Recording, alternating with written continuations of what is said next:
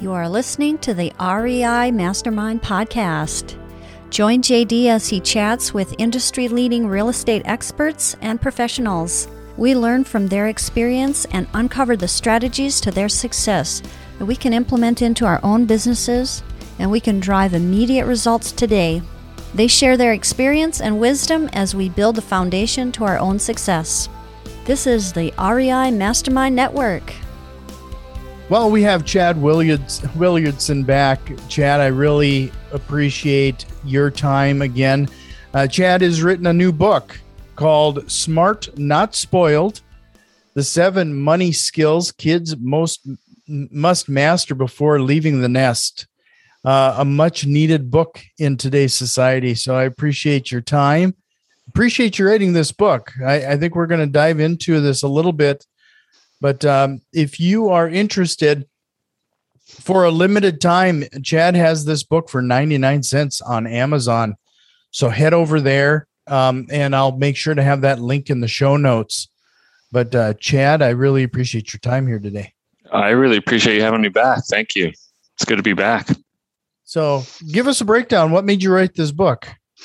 This book came from a place of need, in my opinion, that we just it's a topic, you know, personal finance just is not really taught to children in school. And most often, parents have a difficult time knowing where to start.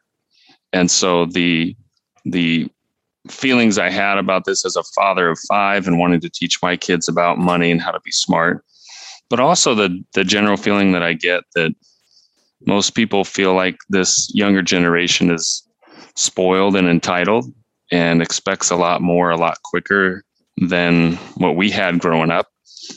A lot of that has to do with technology and seeing what's available. But I believe that we can do a better job at teaching kids to be smart with money. And so that's that's why I wrote this book. Yeah, you know, so um, we'll, we'll kind of dive a little bit into these seven uh, rules that you have here. But before you before we do, going through the introduction, I even noticed something that caught my eye. It says that you're trying to break the cycle. What cycle are you talking about there? Just the cycle of money essentially being completely naive or unprepared that, you know, the people pass down those habits and money mindsets to the next generation. And so I'm trying to help people break that cycle where money is finally going to be a comfortable conversation topic at the home at the kitchen table. You know, people will be comfortable talking to their parents and asking financial questions, and kids even in in middle school or younger will have a little bit of a sense of what money is and how to earn it and what it means. And so that's a cycle that we need to break. That one of the studies I cited in the book shows that parents are more comfortable talking to their kids about drugs and sex than than money and for some reason, money is just like a taboo subject. And so my goal is really to help it become more comfortable and more productive and hopefully something that can teach these kids to be prepared for their future, more financially thoughtful, you know, thoughtful and prepared to be successful instead of just throwing them out there at age 18 and hoping they figure it out. Well, I, I, was hoping that we could cover some of these seven skills, uh, if that sounds good to you, unless you wanted to dive a little deeper on on a different uh, approach to this. No, no, we can go into some of those for sure, for sure. sure. So the one of them is that I think we all have heard this, but uh, it's interesting how it's ignored. Invest early and often. Right. That's to me. That's gotta that's why it's there's a reason it's chapter one invest early and often. It's teaching the kids of starting when they're younger. I think we can do a lot of great things to involve kids in learning how to invest or what investing is.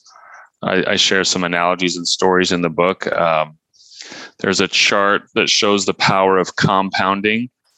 And I, I tell a story about a conversation i overheard between a i think a 10 year old child and his father and he asked his dad, he said, Would you rather receive 100,000 every day, $100,000 every day for one month, or a penny today that doubles in value every day for one month?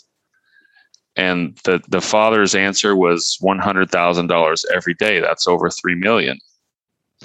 And the kid said, Wrong, dad. That's not the right answer. You could have had over 5 million if you chose the penny option instead. He didn't believe it, of course. And so his son got his phone calculator out and showed him.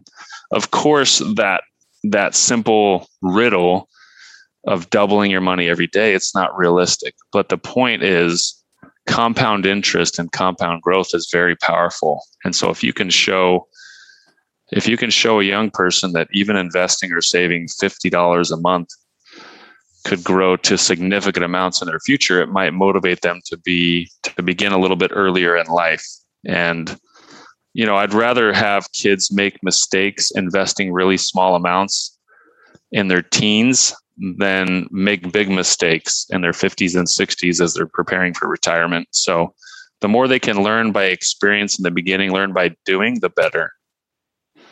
Yeah, you know, I don't know if they did the do this anymore, but I remember being in high school, we used to have this uh I think it happened my junior and senior year where we would even take a fictitious amount of money and and have to research the stock market and a few other things and actually see how our portfolios compared towards the end of the semester.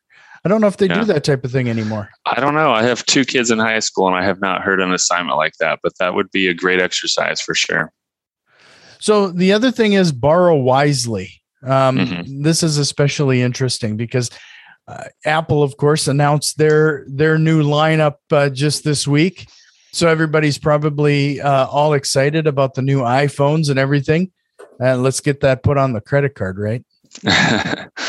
Yes, I, I talked a little bit about good debt versus bad debt, and there are a lot of different ways to look at debt. I have some clients who are very much into using debt and using leverage and borrowing to grow their wealth and and others are very anti-debt and they don't they don't ever want to have debt. So if they buy a house they're going to pay cash. If they buy a car they're going to pay cash. And so my my take is more balanced and somewhere in the middle I think it's not reasonable to say borrowing is terrible and you should never borrow.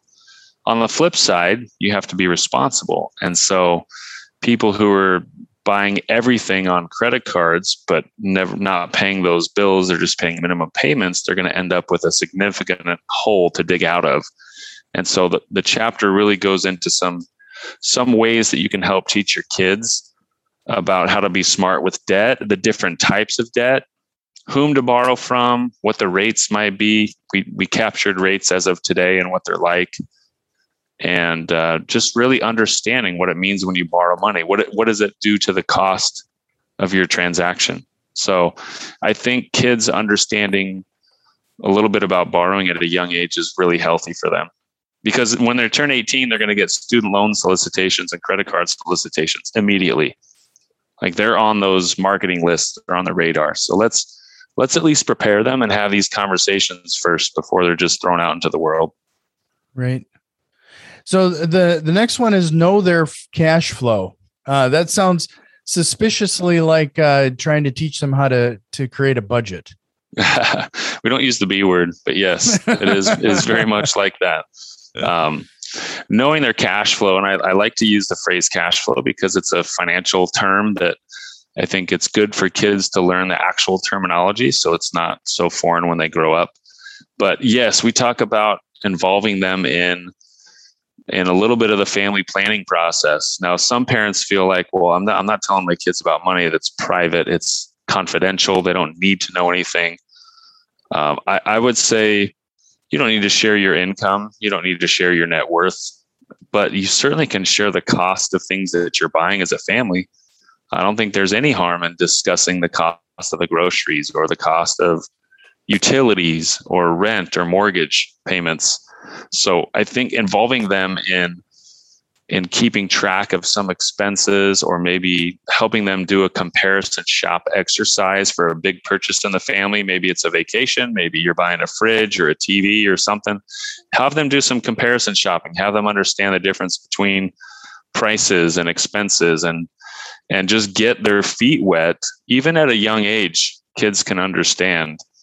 Um, if they don't, they're not going to understand how much their lifestyle costs, and frankly, they won't have much appreciation for it because they they simply have no idea how much you're spending on them as as their parents. So I, th- I think this is an important topic to involve them in for sure.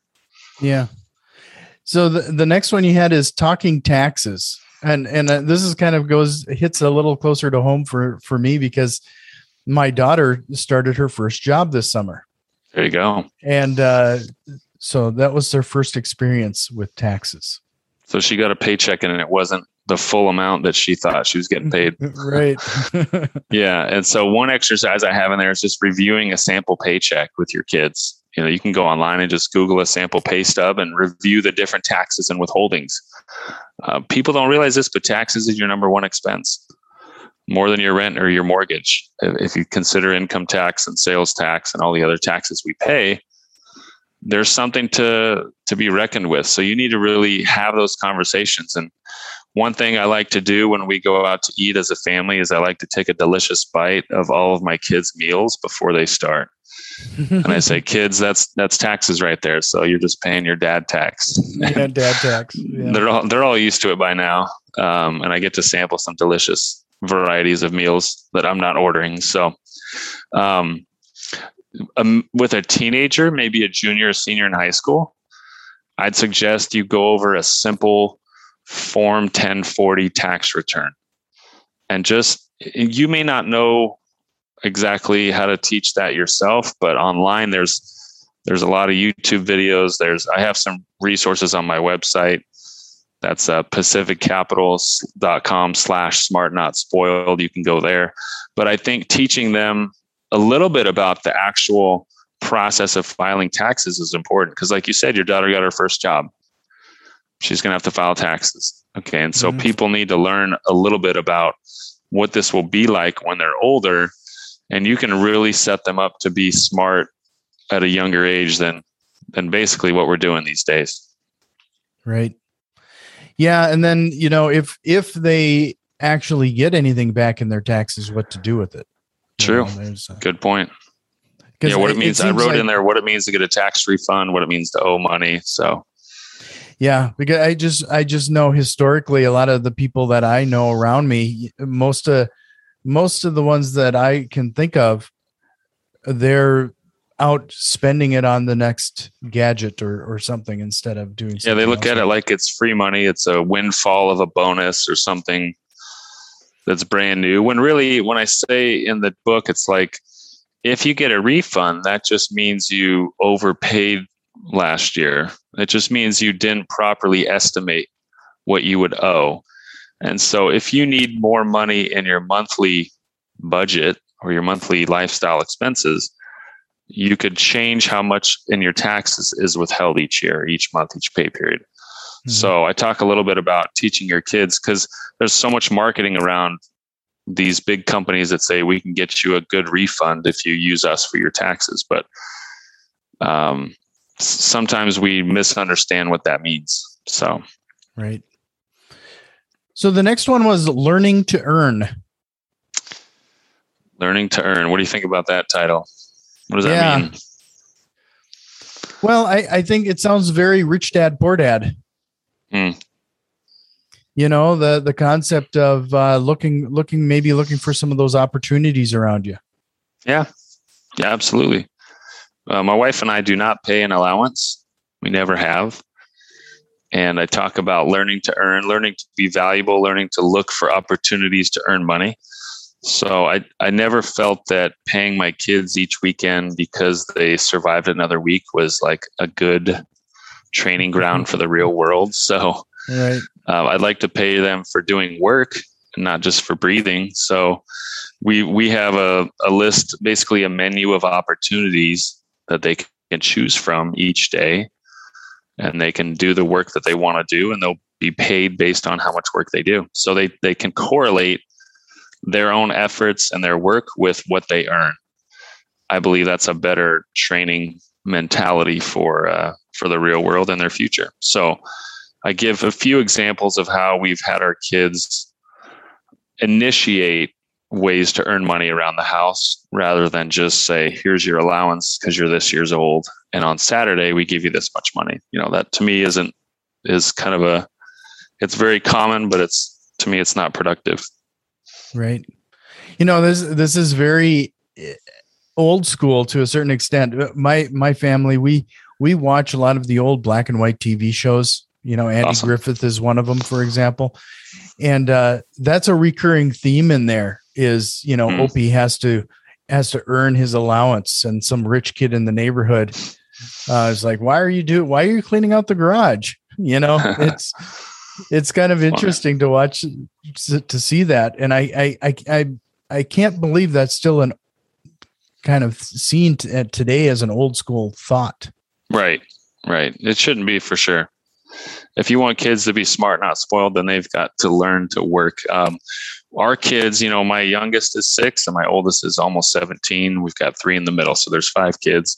When they have a birthday party invitation or around the holidays, they might have a Christmas gift exchange event that they're going to. They are going to pay for their own gifts mom and the bank of mom and dad are not funding all these birthday gifts. So uh, they've got to go, they've got to figure out a way to earn some money and then they've got to go pick out the gift and buy it. And, and that's what they're going to take. And I think they appreciate that more. And maybe they're not going to say yes to 10 different parties in one month because they realize, wow, this is very expensive. But if we don't teach them to appreciate money or time, then they're going to grow up having a, a, skewed sense of reality once they leave the house. You know, I, I didn't actually expect this. Um, you know, this was the one of the benefits of my daughter getting getting her first job. Um, all of a sudden, she, and it was almost instantaneous. She be, has become far more selective on what she spends her money on. Interesting. So yeah, because she sees that it's not it's not just free money. She has to actually put in effort and time to earn it. So it's mm-hmm. it's valued differently. So so another thing that I think is interesting that you bring up in in your next one is is something that I think we we really are missing the concept of protecting who and what you care about. The mm-hmm. concept of not saving a little little money or putting a little money aside for emergencies doesn't right. seem to be that seems to be the credit card again. Sure. Yeah, it's it's the mentality today is really you only live once. It's that YOLO mentality of like, you know, we'll we'll figure it out later, just live in the moment. But I've seen just too in my profession, the last 19 years, I've seen too many instances where people were careless, families were unprepared. And when the emergency happens, it's too late. It's too late to prepare. So I just give a few examples and stories and ideas to teach your kids about being prepared and really doing things ahead of time to show that you care for those people in your life that matter, you know, your family. So you as you can see in the last 2 years the world is unpredictable. Mm-hmm. And you don't we least. had yeah, we had businesses shut down, we had people laid off, people couldn't go to work. And those who were prepared were able to get through that and hopefully are still getting through that. But many people were not. Many people were spending every penny they had and borrowing to fund lifestyle need or wants essentially. And when the emergency happened it was it was a big bigger problem for those people. So mm-hmm. i just encourage families to have those conversations about being prepared for the what ifs in life. Right. And then your last one is give generously. That's yeah it's a, it's important yeah I, I i actually think you know it's one of those things that it's a mindset shift more than anything else is is that that concept. Instead of seeing it as a cost there's a greater reward there than than they probably realize. I agree with you. I, I believe the mindset of abundance would teach you and your family to be givers. And if I, I believe strongly that if you teach children at a younger age to give and donate and not essentially keep everything for themselves, then they will not have a scarcity mindset. They will see opportunities, they will see abundance, they will seek to do good with their money and their resources and not just spend it on themselves and accumulate things. So, the happiest people I know are people who are givers. And so in that chapter, I share a few exact specific examples of my own family and of friends or clients that have really incorporated their children in different ways of giving. And I, I think, I, I mean, I put that last because I wanted to make sure that it was hammered home, but it could have been first. It, you know, it's that important of a topic when it comes to financial planning and things like that. You've got to be someone who's using your resources for good. Mm-hmm.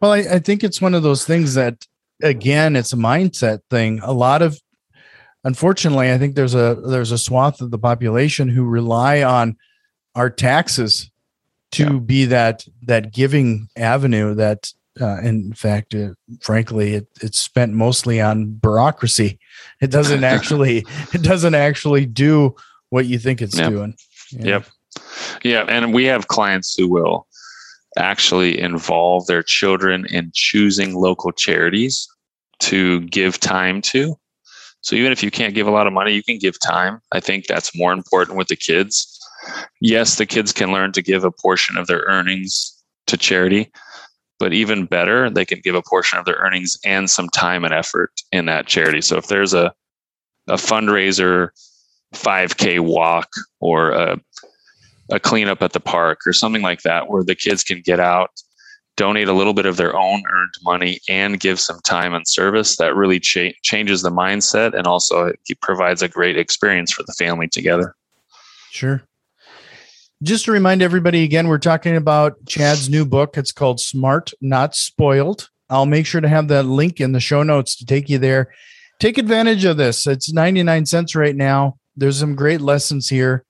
Uh, but before we uh, close this out, Chad, um, when you uh, you you advise people regarding their finances, is this a topic that that you frequent? Like, how does these conversations go with some of these parents? it's interesting. Uh, I I hear about this topic so much that it moved me to write the book. So parents are constantly talking about how to teach their kids about money, or they don't want to spoil or ruin their kids by giving them too much or having too much. I hear that a lot as well. We recently had a client couple come in, and the husband said, I don't want to pay for any of my kids' college. And they had a they had a big family. And he said, My parents didn't pay for me and I had to work jobs in college. And it really helped me appreciate college. And I learned a lot. And his wife said, excuse me, his wife said, Well, my parents paid for college so I could actually focus on the experience and the studies and not be distracted by making some minimum wage earnings. And then I got a job as soon as I graduated. And so they had completely different backgrounds and mindsets around what a parent should be providing for.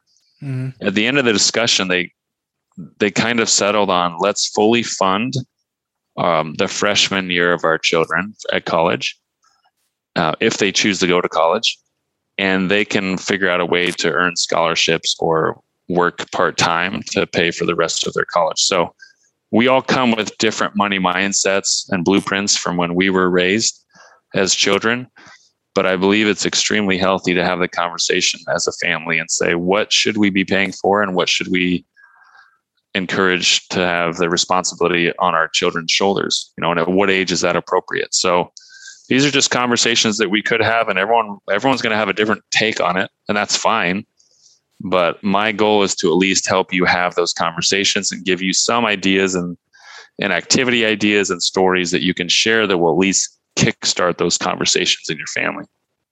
Yeah, and I can't stress how important this is. I mean, with everything uh, this day and age, these, like you already brought up, these conversations, frankly, don't happen enough. Not only around the the family dinner table, but it doesn't happen in the school system. Absolutely. Absolutely so, not. Yeah. So, Chad, I really appreciate your time again. Um, again, I'll make sure to have those links in the show notes. But before I let you go, is there a topic or a question you wished I would have asked you here today? I don't think so. I think you did a great job. We covered uh, many of the highlights of the book, and I, I just would reemphasize that no matter what stage your kids are at, I have people buying the book whose kids are in college, and some newlyweds who have like a brand new baby or don't even have kids yet. I just think it's a way to really get your family prepared to have those conversations and really discuss what matters most in the family and shape your own financial future of the young people in your life.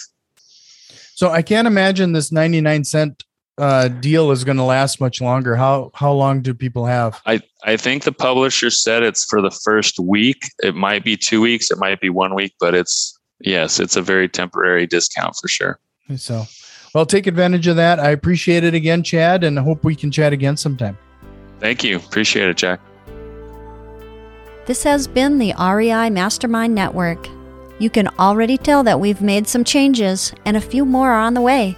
If you are interested in what we have planned, head over to patreon.com slash REI Mastermind and support the show today. Financial contributions are always appreciated, along with a like, share, and review. It really helps us grow and reach more people with this valuable information. See you next time, and tell a friend.